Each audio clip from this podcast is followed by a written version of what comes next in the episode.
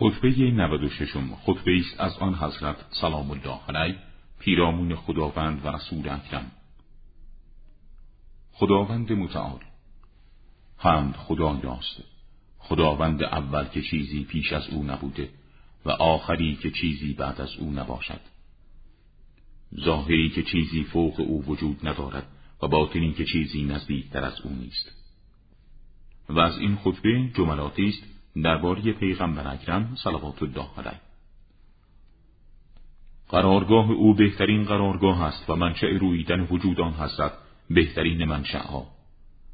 در معادن کرامت و گهواره های پاک و سالم دلهای نیکوکاران به سوی او و مهارهای های مردم دینا به آنها معطوف شده است. خداوند سبحان به برکت وجود او کینه ها را مدفون ساخته. و هیجان های شدید و اداوت ها و خصومت ها را به وسیله او خاموش فرمود و به یمن وجود نازنین او انسانهای جدا از هم را برادر ساخت و به وسیله او همدستان کفار را متفرق نمود.